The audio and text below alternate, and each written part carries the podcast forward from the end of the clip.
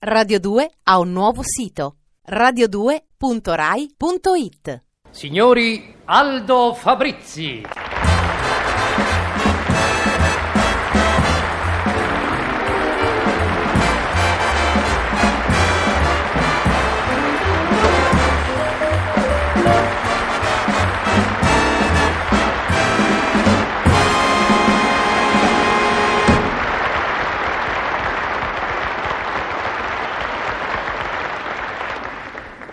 Grazie, grazie.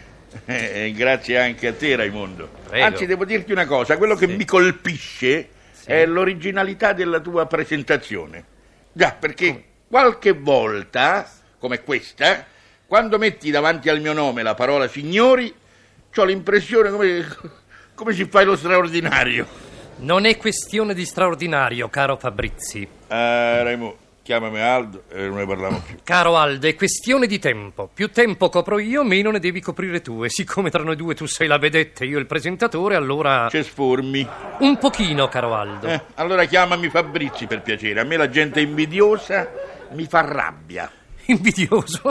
Invidiare che? Che cosa ti invidierei? Beh, co- come che cosa? Eh, Il posto, il nome. Il nome? no, caro Fabrizi, l'idea di chiamarmi Aldo anziché Raimondo non mi alletta punto. Ah, non ti alletta? Beh, allora chiamami commendatore per piacere. Non mi alletta lo stesso commendatore. Ah no?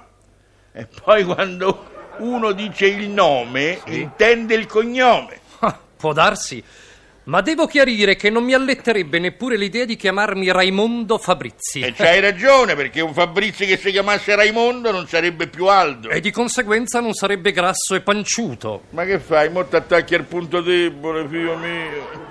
Per favore, dammi del lei. Va bene, commendatore. È disposto ad esibirsi? Sì, ne. Signori, il più umano, il più simpatico, il più spontaneo degli attori, il commendatore Fabrizi. Grazie, Raimondo Vianello, il dolcissimo collega, il grande attore, l'extra presentatore. Mi puoi richiamare Ardo un'altra volta? Anzi, ti dirò, chiamami addirittura Ardo. Eh, costo cardo.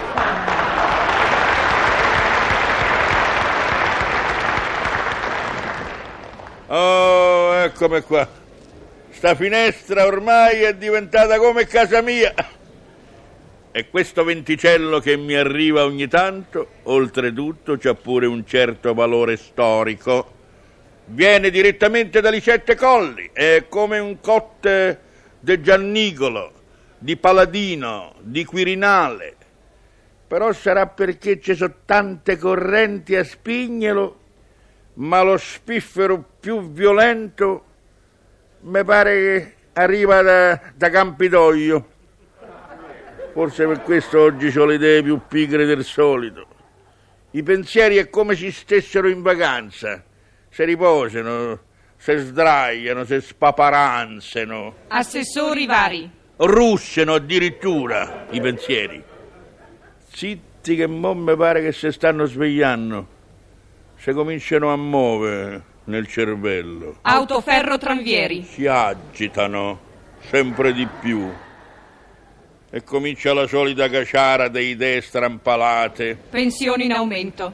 idee inconsistenti. Ma comunque, siccome le idee vanno rispettate, specialmente le proprie, mi tocca dargli retta, a seguirle, accompagnarle per la mano, passo passo, come se uno portasse i ragazzini a scuola. Anche se più delle volte mi portano per vicoli ciechi. Via del Tritone. Via Nazionale. vicoli senza uscita, Uffici comunali. labirinti, dove non sai dove vai a finire. E le idee bisogna tenersele da conto perché eh, sono sempre utili, eh? Codice d'avviamento Quasi postale. sempre utili, insomma. Servono per la ginnastica mentale. Che pizza! Ho detto mentale, non montale. E io per la ginnastica mentale ci vado a nozze, è l'unico sport che mi posso permettere perché non mi devo alzare dalla poltrona, uno sta seduto e pensa. Amedeo Nazzari. Rossano Brazzi. Pensa al tempo che passa inesorabile e lascia il segno come l'imposta de famiglia. Uno pensa a quello che gli pare, alla politica. Censura. Ecco, uno pensa insomma a quello che gli pare, senza dillo. Allo sport, all'amore, Aveninchi. Lina Volonghi. all'amore per l'arte. Poi dà un taglio e mette la capoccia al fresco, come i cocommeri, perché se no le meningi si affaticano e il cervello, secondo me, è come Federico Fellini. Più sta a riposo e meglio è. E il venticello mi porta ai discorsi della gente di Roma. Gente strana, logica e illogica. Gente che fa discorsi incisivi, rapidi, condensati. A Giovanni Presto, no. Gente che non perde tempo. Scusa, dammi una grattatina dietro alla schiena. Ma perché te la puoi grattata te? Ma non lo vedi che ho le mani occupate e sto a fare le corna a quello che ci ha tagliato la strada? Gente che ha fretta di fare quello che deve fare per avere poi il tempo di non fare niente con tranquillità.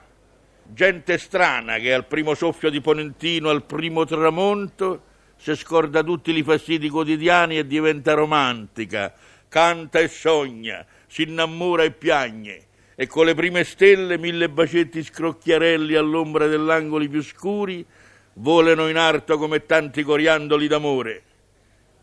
Senti che romanticismo. A proposito dei bacetti, mo divago un tantinello sul bacio.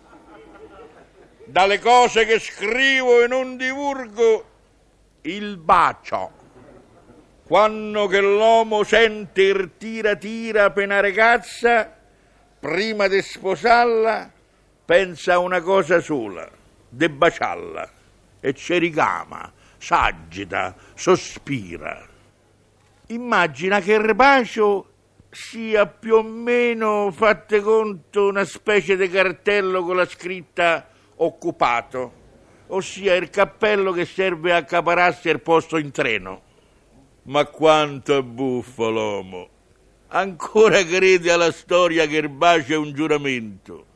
Bacia una donna e se ne va contento come gli avesse messo già la fede. Però la verità che gira nuda, perché la verità dice che in fondo il primo bacio storico del mondo lo dette, guarda caso, proprio Giuda. E allora, amico caro, stacci attento perché il bacio d'amore quando schiocca e te lascia il bruciore sulla bocca, de fuori è bacio e dentro è tradimento. Prima te bacia e poi ti dice sì, tu la sposi, ma è lei che sei marita, e il marito sei tu, tutta la vita. Scusa, più tradimento di così. Forse nel bacio non c'è più rispetto, è usato male, non c'ha più sapore. Se gli resta un tantino di colore, deve soltanto ringraziare il rossetto. No, il bacio, credi, è un fatto superato. Una volta si faceva il bacio a mano.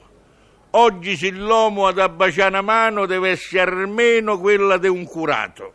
Ma devo dire che l'unica nazione in dove c'è un valore sulla piazza è l'Italia.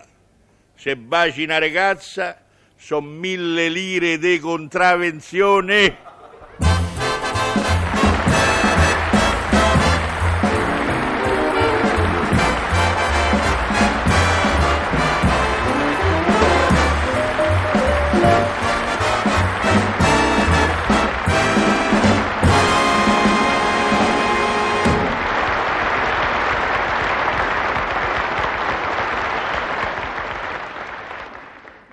Radio 2 ha un nuovo sito radio2.rai.it